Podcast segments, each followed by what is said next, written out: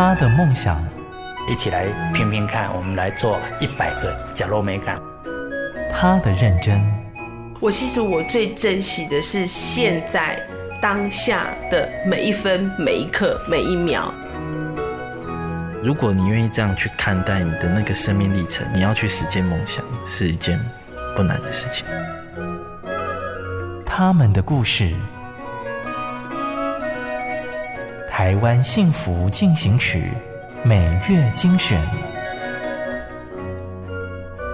本节目由美律实业赞助，古典音乐台策划制播。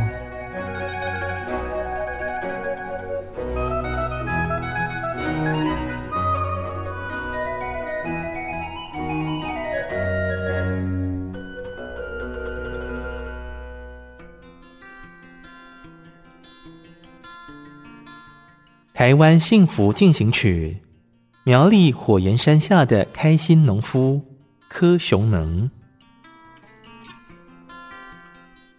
各位听众朋友，大家好，我是柯雄能，回来做有机耕种期，呃，大概是六年的时间。事实上，我从高中毕业之后就选择职业军人当我的人生的工第一份的工作。然后觉得当军人这份职业非常的帅。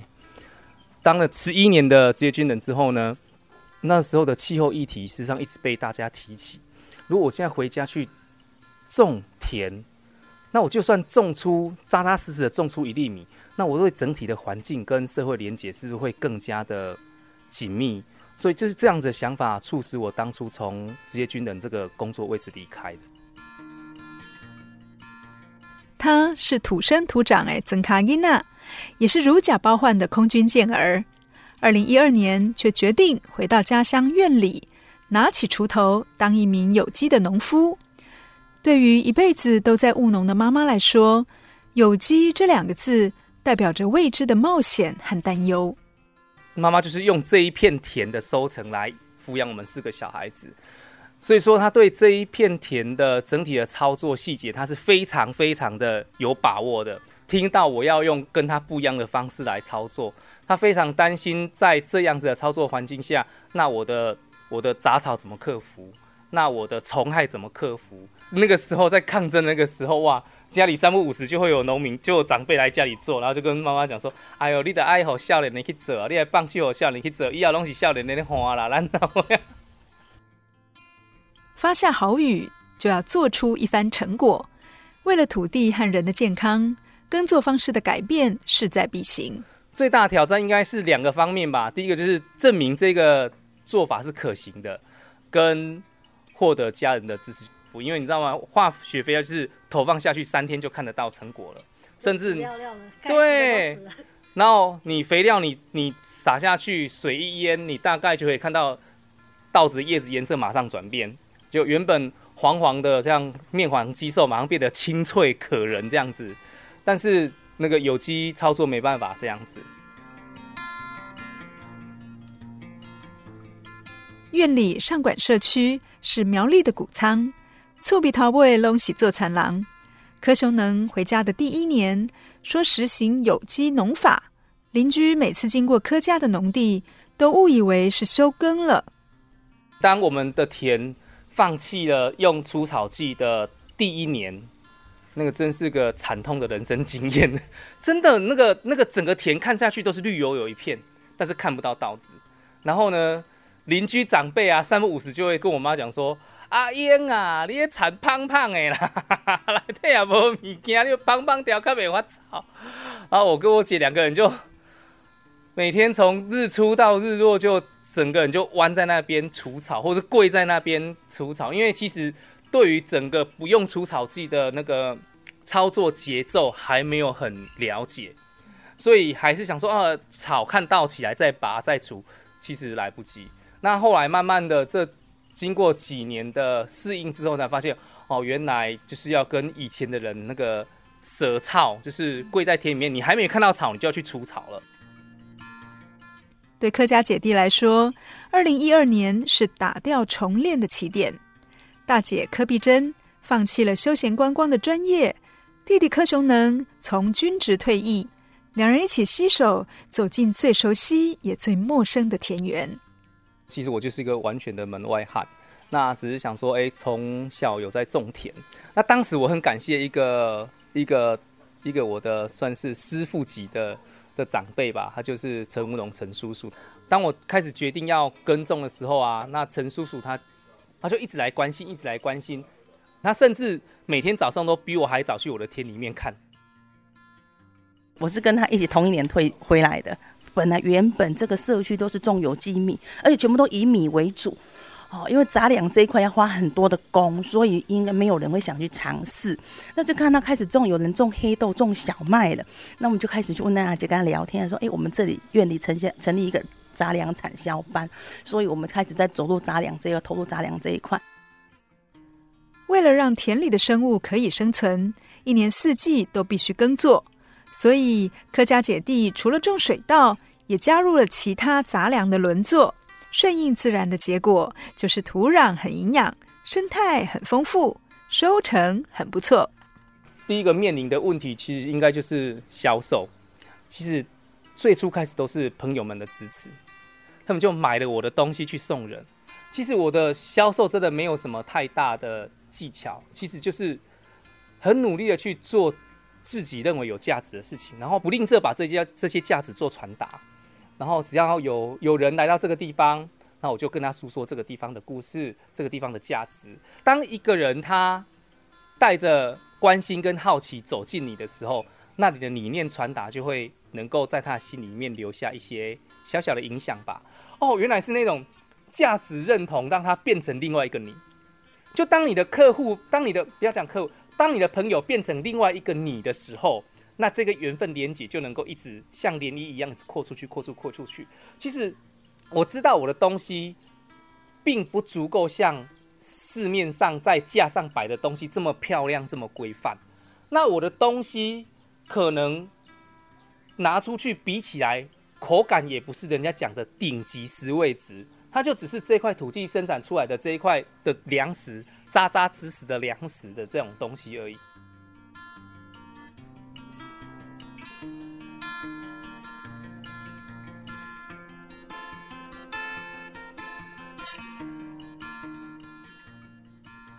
位农夫要会耕种、会销售，还要会推销农村的卖点。柯雄能用创意吸引了外面的人走进农村。也带动农村看见自己的价值，正向的相互堆叠，让火焰山下的农村更加的耀眼。我们要来组一个套装的流程，套装流程就是谁负责做故事，谁负责做 DIY 体验，谁负责做农场解说，然后我们大家把它串成一个流程，然后把年轻人都抓进来，大家一起来讲故事，大家一起来诉说，用一种分享的精神把它带给大众，这样子。那我们其实就不用去。很刻意去扭转一个地方的的价值，去迎合这个世界的改变，你的传统的价值就能够被守护，然后跟这个世界的的的那个脚步啊，同走的往前进。鼓励很多年轻人，我们要跟老一辈思维不一样，老一辈他们种一种就交给梁山，所以我们今天年轻人应该要走出自己一条路，离土地越近。柯家就越珍惜脚下的这一片田，辛勤耕耘的成果，终于让妈妈开始走路有风。第一年真的好痛苦，而且那个妈妈其实承受压力最大是妈妈，因为好多的声音哦。然后我妈妈那一年整年就是那种处于不敢出门的状态。我其实还蛮谢谢这些长辈的，因为这几年过后，我觉得其实。呃，长辈们也给予一些肯定了啊，所以现在常常就有长辈来来问说啊，在这样你要种什么啊？然后今年米卖的怎样啊？偶尔连邻居长辈都会跑来买米。用汗水种出来的米，越吃越有滋味，好像农村的故事越说越精彩。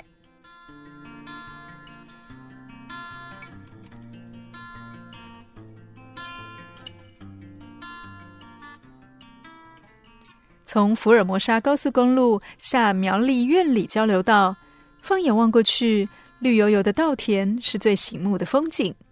跟着 Google 指标前进，两线道的大马路不久后就转进了一台车通行的田间小路，而柯雄能的家刚好就位在田中央。我们现在脚踏这块土地是三代人六只手开垦出来的，就是我的阿祖、我的爷爷、我的爸爸，他们三代人胼手胝足，用他的双手、用本机、用牛车自己亲自开的。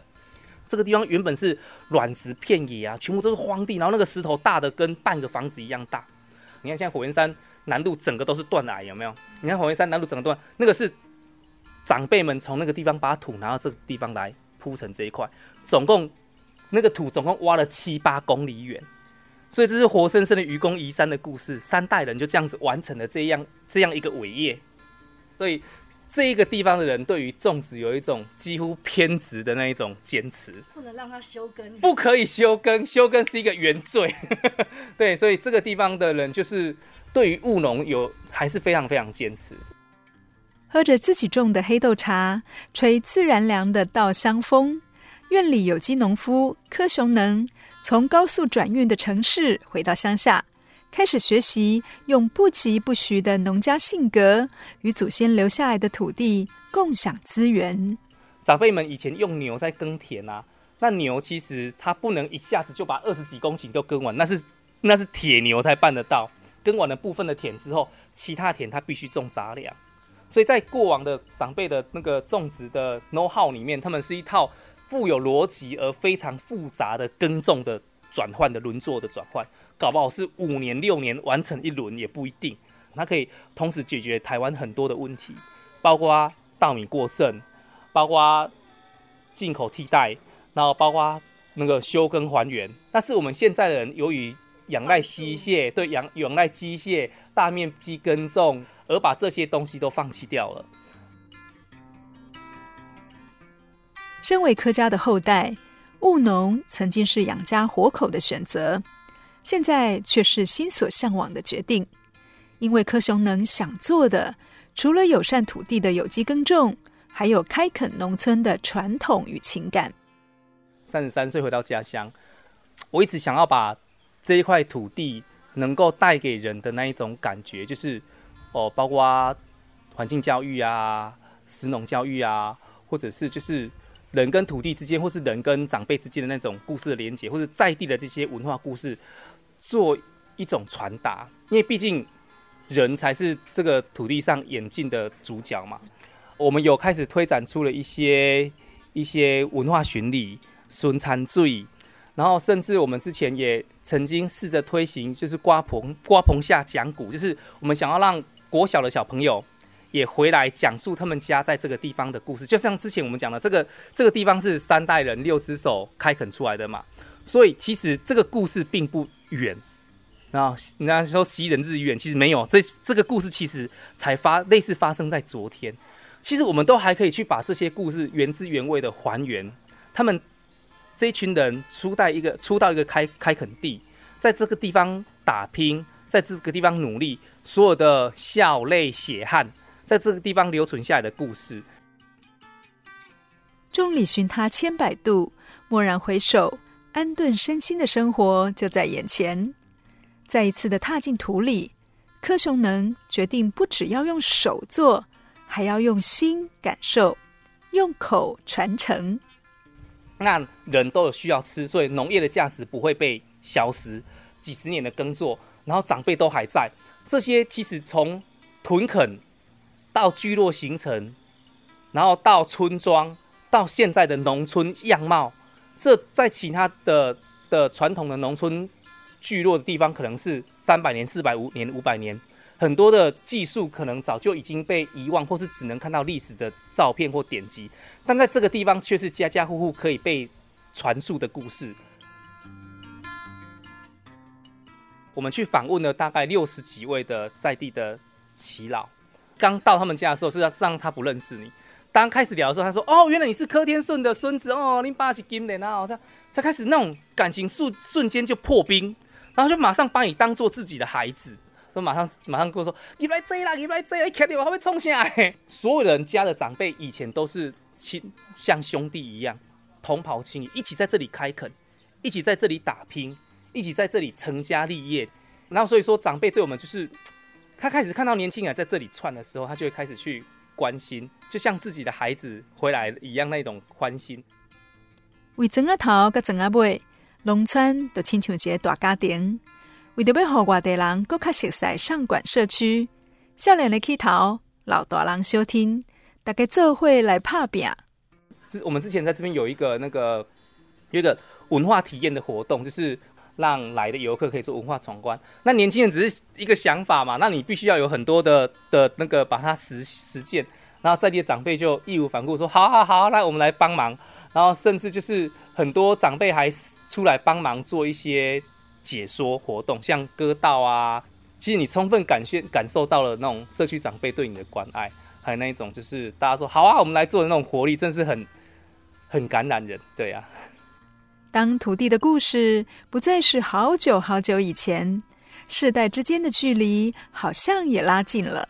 认同自己的土地，然后响应土地的呼唤，好像是这一个时代的年轻人的一种运动。现在的世界是要演变得太快了啊，所以说我们之前就不断的去诉说、去传达，希望他们是每一家每一户都有能力去诉说。那当你很很投入在扮演这个角色的时候，你就会发现周围的随着这个角色扮演而汇聚的这个缘分就越来越多、越来越多、越来越远、越来越远。然后就是你会发现。开始听到很多的笑声啊，很多的欢乐啊，你就觉得哎，这一切真的是非常值得这样子。这些人、那些事，记忆中的院里，柯雄能带着大家一起温习，也一起创造新的情节。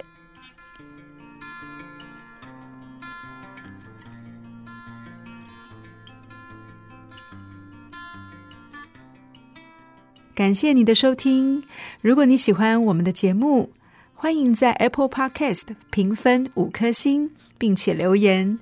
如果你是用 Spotify 等其他 App 的平台来收听，也请帮我们分享给你的朋友。我们下期再见，拜拜。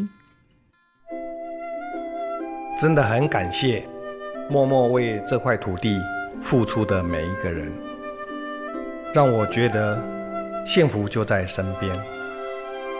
我是美绿实业廖陆立，甲你做会创造温暖的社会。美绿实业与您共谱台湾幸福进行曲。